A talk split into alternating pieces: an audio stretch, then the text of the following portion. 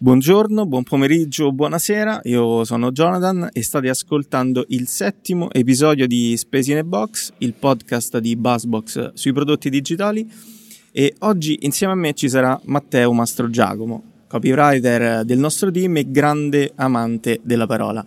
Matteo infatti oggi ci racconterà, ci parlerà di cosa voglia dire effettivamente fare copy per il digital e ci racconterà come poesia e filosofia siano strettamente legate al lavoro del copywriter e del eh, creative strategist, perché il linguaggio è niente senza un concetto. Ma come di consueto, prima sigla e poi partiamo.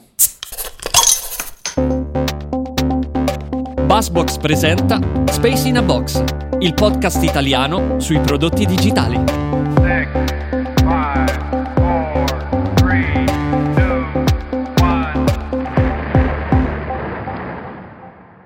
Ciao Matteo, Ciao come da consuetudine, prima domanda per rompere il ghiaccio, come stai?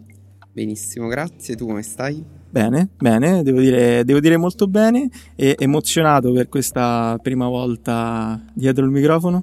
Abbastanza, però la gestisco bene, dai. Ottimo, vediamo subito, ti metto subito alla prova.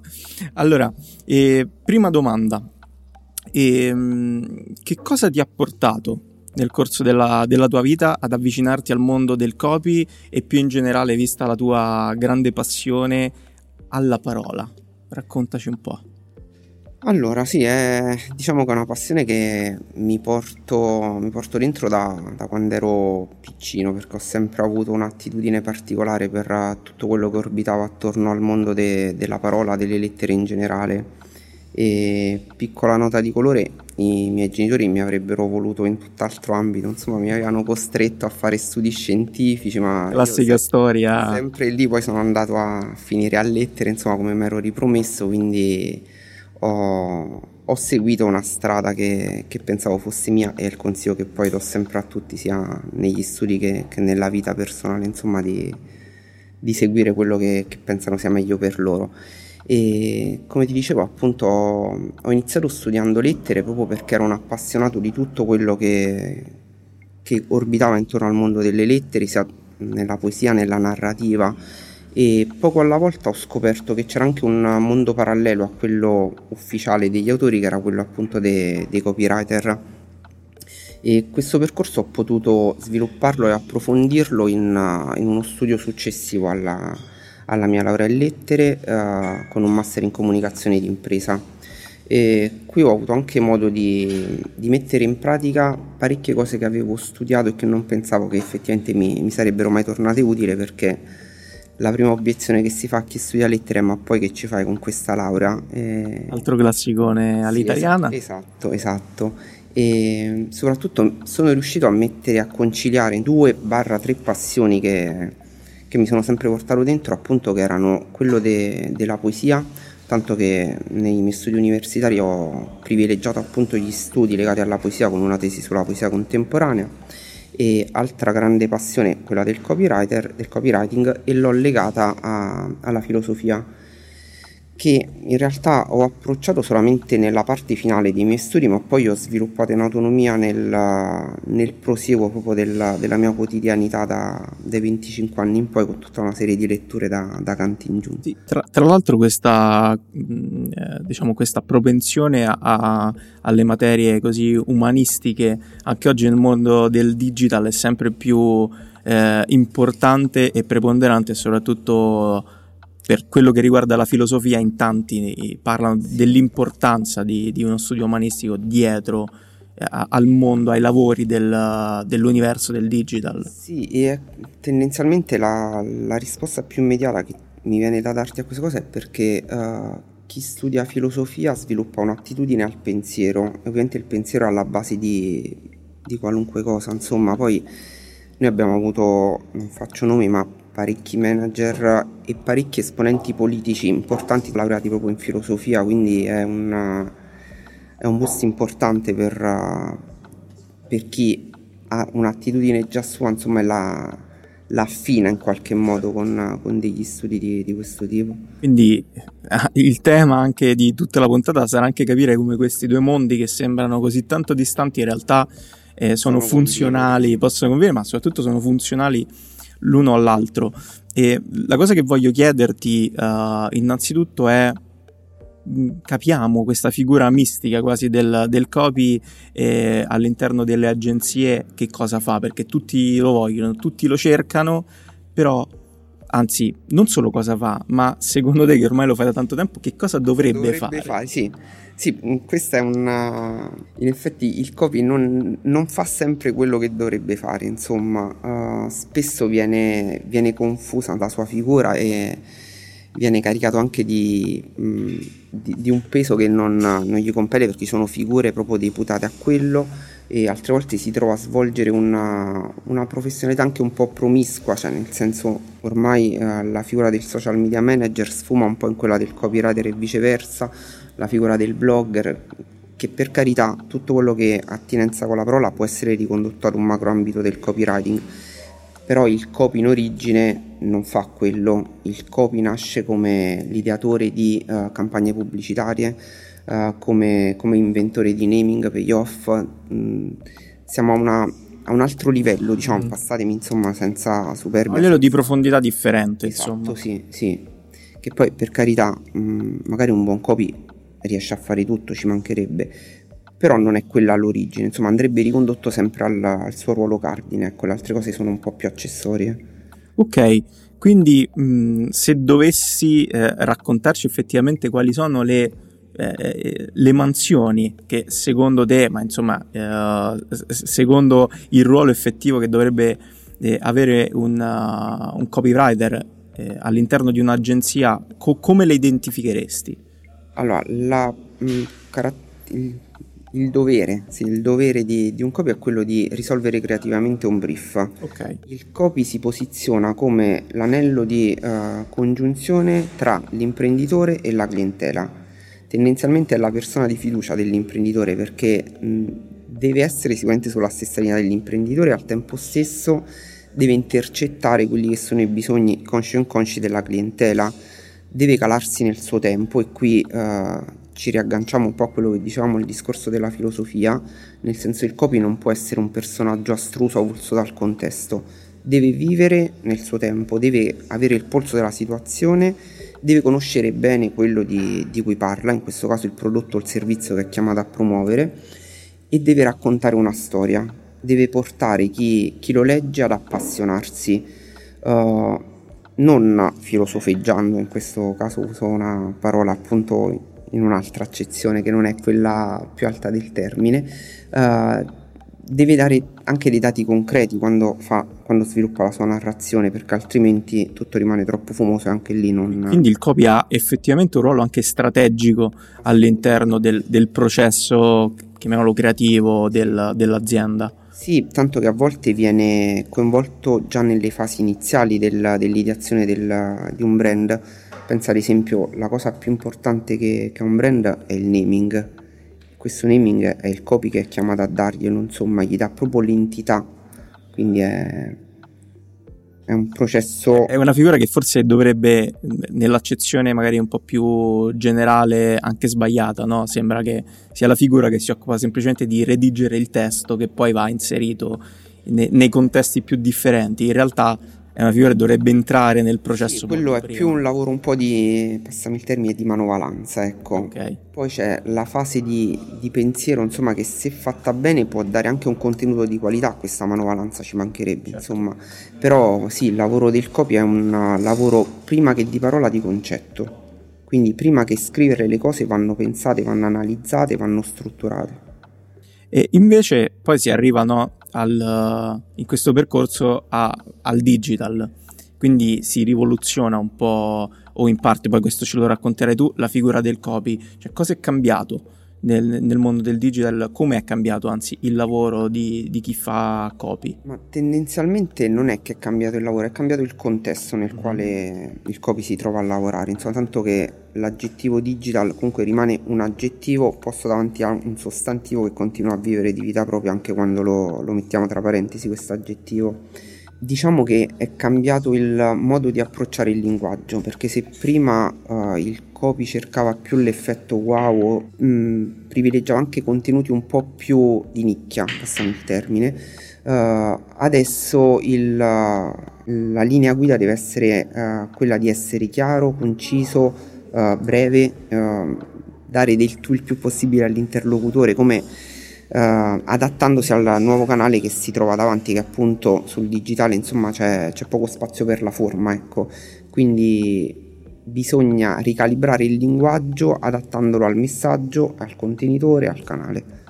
Invece, venendo al, al nostro mondo, a quello del, del, digital, come si è evoluta la figura de, di, di, chi fa, di, chi fa, copy e come ha affrontato un questa sfida no, che, che, gli si è posta davanti?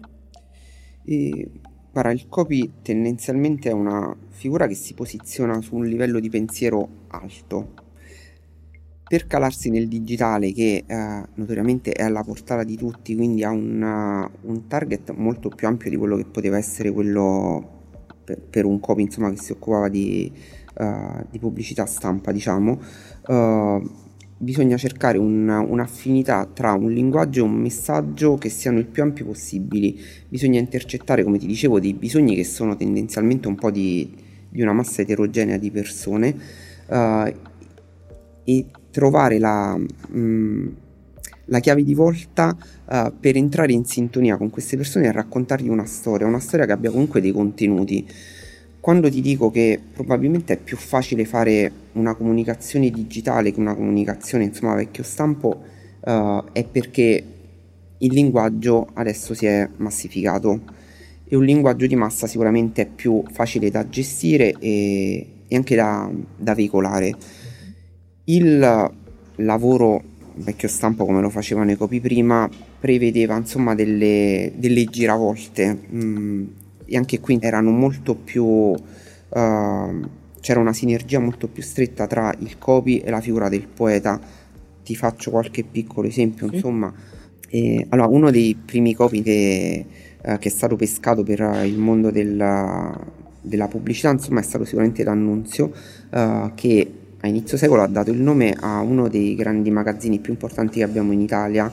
E alcune sue poesie sono state poi... La Rinascente, no? Giusto? Si può dire? Sì, sì, sì, sì si può Senza dire. fare pubblicità. Sì, sì, La sì, Rinascente. Si può dire, si può dire. Che è, mm, secondo me, uno dei nomi più belli che, che abbiamo in Italia, è un participio presente stupendo che ha dentro tutta una simbologia, un significato, non so, la parola rinascita è è qualcosa di, di, stupendo. E era stato incaricato allora ho visto abbiamo fatto il nome entro un po' anche nella storia e il proprietario de, di questi grandi magazzini l'aveva incaricato di trovare un nome che rilanciasse proprio questo, questo brand insomma lo caricasse di, di suggestioni.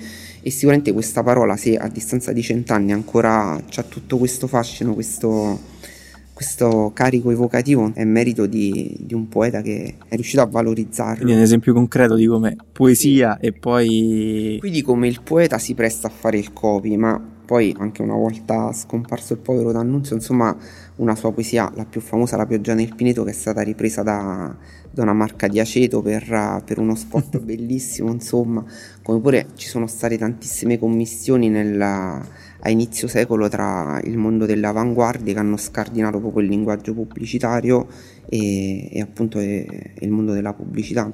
Ci sono tante prese in prestito, diciamo, ma questo perché non sono cose sterili tanto buttate lì, insomma, anche lì c'è sempre un, uno studio e un ragionamento dietro. Che per Questo funzionare per... Co- così tanto tempo, per essere così longevo, vuol dire che effettivamente il pensiero aveva che sostanza. c'è aveva sostanza. E qui torno alla domanda che mi hai fatto, insomma, tutta questa sostanza purtroppo nel digitale mh, viene meno, ma non per una, per una pecca di, di significato, di mancanza di pensiero, ma proprio perché ci sono dei tempi talmente veloci che non lasciano il tempo a, a, chi poi legge questi contenuti di metabolizzarli nella maniera in cui, in cui dovrebbero. Insomma, i contenuti si rinnovano ogni giorno, quindi non... Un tempo si diceva la pubblicità diventava carta straccia, ma adesso viene proprio fagocitata dal web. Quindi, quindi oltre al linguaggio, immagino sia cambiato anche il vocabolario nel tuo lavoro, cioè anche l'utilizzo della, del sì, singolo sì, termine. Le prima si andava anche alla ricerca di termini un po' più ricercati, più preziosi che, che ti davano il sapore di una narrazione.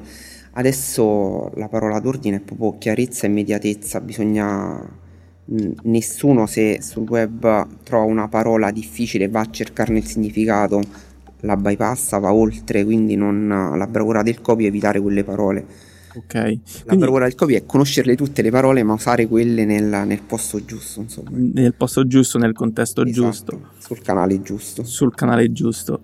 E, mm, per quanto riguarda invece le skill Sì. che dovrebbe possedere chi fa copy, abbiamo parlato molto di, abbiamo parlato anche di poesia, abbiamo parlato di conoscenza ovviamente del- della lingua, del vocabolario, però a livello tecnico oggi un copy cosa deve saper fare? Guarda, la prima cosa che è la più banale, ti direi un copy deve saper scrivere, ma questo um, dovrebbero saperlo fare tutti perché tutti hanno le nozioni e gli studi per farlo. Poi da che, eh, dalle cose che leggiamo in giro, insomma, in pochi lo mettono in pratica, nonostante in tanti si improvvisino scrittori di vario tipo, di blog o di quello che sia su, eh, sul web.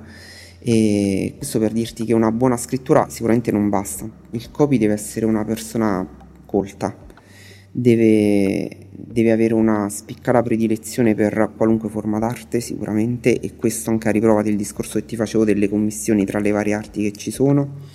E il copy deve essere un uh, lettore onnivoro, deve conoscere il suo tempo, uh, deve avere un'attitudine alla multidisciplinarietà uh, e, e deve saper uh, gestire tutte le conoscenze che ha mettendole insieme e tirandole fuori al momento giusto.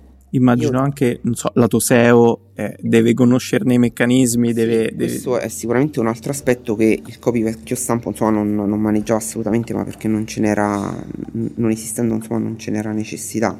Uh, sì, l'aspetto SEO è molto importante, anche se ci sono poi delle figure deputate, anche qui la figura del copy uh, può essere sia onnivora ricomprendendo anche questo aspetto, ma ci sono anche copy che fanno solamente SEO però oggigiorno insomma qualunque copy scriva su uh, per il digitale insomma non può assolutamente può non conoscerne i meccanismi. no Uh, tanto che spesso è proprio uh, le parole che gli restituisce un algoritmo che guidano la sua narrazione perché sappiamo che quelle sono le parole che vanno a intercettare l'attenzione degli utenti e quindi posizioneranno in, una, in un modo migliore il contenuto che andiamo a produrre Certo. Invece lato B2C, B2B come cambia il, il lavoro di copy? Questa è una distinzione che c'è sempre stata e tuttora insomma sopravvive. Uh, in realtà anche qui il, la narrazione viene sempre portata avanti per, per i target in maniera differente come veniva fatta in passato. Ovvio che per quanto riguarda il B2C qui parliamo a una massa molto molto più consistente di, person- di persone. E dunque mh, si gioca molto su, uh, sulla, sull'aspetto di voler creare una, un allineamento istantaneo tra quella che è la parola e l'azione, uh, quindi andando a cavalcare quei bisogni che magari mh, neanche sanno di avere, insomma, però il copy riesce a intercettare e a tirare fuori e contrariamente a quello che invece è un approccio più orientato al, al business nel B2C, noi sappiamo che abbiamo una platea molto molto più ridotta e le suggestioni reggono fino a un certo punto, alla fine nel business quello che conta sono i numeri e le statistiche e anche questo è un aspetto che il copy deve conoscere e saper restituire al tempo debito insomma nella narrazione che Lo, lo deve saper tradurre poi Esatto, sì. i- i- con le parole, insomma. E venendo a un altro concetto che eh, insomma è, è abbastanza usuale ascoltare, ovvero quello che content is king. Sì. Effettivamente ti, ti faccio una domanda anche un po' come dire eh, mh, così particolare. Effettivamente è così, cioè è veramente ancora così secondo te? Contenuto è ancora il re? Secondo me il con... sì, assolutamente sì, eh, poi c'è sempre una vecchia diatriba insomma tra il copy e l'art director su chi, su chi debba avere la prima parola o altro, vero che in una coppia creativa che funzioni davvero non c'è mai uno che prevale sull'altro, insomma è sempre un lavoro molto di squadra dove la somma de- degli addendi dà un risultato maggiore di quello che dovrebbe essere. Però sì, sicuramente la, la citazione che fai è di Bill Gates e risale a 25 anni fa, quando il digitale non era ancora questa, non aveva questa potenza di fuoco che ha oggi. uh, però oggi come non mai insomma possiamo dire che vale questa cosa e se ci ricordiamo quello che abbiamo detto poco fa che una persona, un lettore medio legge poco più del 20% di quello che ha davanti allora la domanda che ci facciamo è e perché allora noi abbiamo così bisogno ogni giorno di rinnovare i nostri contenuti? Probabilmente perché il lettore, al di là di quello che legge o meno, ha comunque la percezione di qualcosa di nuovo rispetto a qualcosa di vecchio. Quindi anche lì l'abilità del copy è quella magari di rimodulare il messaggio in forme diverse per dargli quantomeno la percezione che ci sia una narrazione che va avanti. Ok, è stato molto esaustivo e tra l'altro è una risposta anche molto complicata a un tema che è strattuale. E um, a questo punto io ti direi, a parte che io ritornerò a una delle tue passioni, visto che stiamo andando in conclusione, ovvero tu collezioni prime edizioni sì. Di libri, insomma anche piuttosto rari. Libri di poesia, sì, da insomma da, da Leopardi in giù con qualche salto indietro dal Satiricon di Petronio, insomma cose abbastanza datate. Sì, questa è una... possiamo legarlo un po' alla, al discorso anche sia della poesia che della filosofia se vuoi, perché comunque penso che una prima edizione ci restituisca la prima intenzione dell'autore e la prima parola che ha ritenuto giusto per, per esprimere un concetto. In questo c'è molto molto di, di filosofico anche. Se pensiamo insomma che uh, una, alcuni dei più grandi scrittori tutti tedeschi poi stranamente ma credo che lì sia proprio un'attitudine particolare che hanno per, per questo tipo di riflessione insomma. Ci sono dei poeti di poeti tedeschi appunto Stefan Georg che disse una frase bellissima secondo me nessuna cosa è dove manca la parola che un copywriter la, la sposa appieno, insomma, perché che vuol dire questo? Vuol dire che finché una cosa non viene nominata noi non la traiamo fuori dalla sua zona d'ombra. Questo concetto poi l'ha sviluppato Heidegger in un saggio famosissimo, insomma, dove ci spiega che il linguaggio, solo una volta che ha nominato l'ente, lo fa accedere per la prima volta all'apparizione. Che vuol dire questo? Che il linguaggio rappresenta la vera e propria casa dell'essere. Le cose finché non le chiamiamo per nome non hanno un nome è quello che fa il copy quando sceglie il naming per un prodotto, che è la cosa più difficile e più bella che gli possa, gli possa venire. Che sta, ripensiamo insomma alla rinascente di D'Annunzio, a tutte le suggestioni che si, si, porta dietro, insomma, probabilmente con un altro nome non avrebbe avuto quella fortuna. Non... Certo, quindi la parola lì diventa veramente la potenza che poi permette a quel la brand. parola esercita veramente la sua funzione creatrice, dove per creatrice non vuol dire una cosa bizzarra o geniale o altro, è proprio la, carica, la potenza che, che, è insita nelle cose che va tirata fuori e va tirata fuori con le parole. Io direi che con, questo, con questa frase, con questo concetto hai riassunto bene, insomma, forse anche eh, il vero valore che dovrebbe portare chi fa copy all'interno di, eh, di, di un brand, all'interno di, di un racconto, insomma, eh, all'interno del, anche del mondo del digital che oggi forse ha bisogno di recuperare un po'. Esercitazione al pensiero, ecco. Sì. Esercitazione al pensiero. E questo secondo me è un consiglio importante anche per chi magari si avvicina al mestiere. Sì. Sì, poi altro consiglio sempre utilissimo di essere curiosi, curiosi su tutto, insomma, non non basta sapere le cose pregresse, bisogna saperne sempre di nuove. Ecco. E quindi questo è l'invito ulteriore alla continua lettura, alla formazione. E ehm, a questo punto, come al solito, tu ormai eh, lo saprai bene perché siamo al settimo episodio, per concludere immagina che in questo momento ci sia chi, chi ci sta ascoltando abbia una penna, un taccuino in mano e, visto che parliamo di parola stia appuntando eh, una frase, la frase emblematica che secondo te dovrebbe scrivere sul suo taccuino, qual è?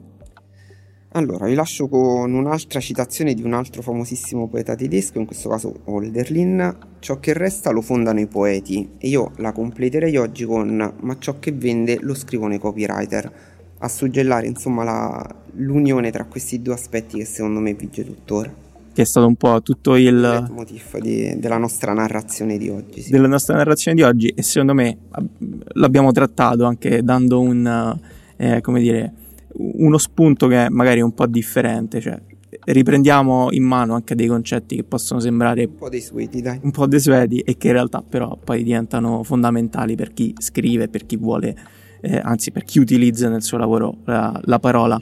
Detto questo, Matteo, grazie mille. Grazie a te. E spero ti sia divertito e, e ovviamente Sì, speriamo mio agio, quindi e questo è, è stato palese. Spero che anche chi, eh, chi ci abbia ascoltato abbia apprezzato questa, dire, questa le- lettura un po' differente di un argomento spesso un po' bistrattato. E detto questo, ovviamente l'invito è sempre quello di seguire Buzzbox su tutti i suoi canali social, di continuare a- ad iscrivervi se non l'avete ancora fatto al canale Telegram perché lì eh, anche con Matteo pubblicheremo eh, contenuti in esclusiva per approfondire ancora un po' eh, l'argomento che abbiamo trattato oggi. Detto questo, ciao Matteo di nuovo, ciao a tutti e ciao a tutte. ciao a tutti e ciao a tutte.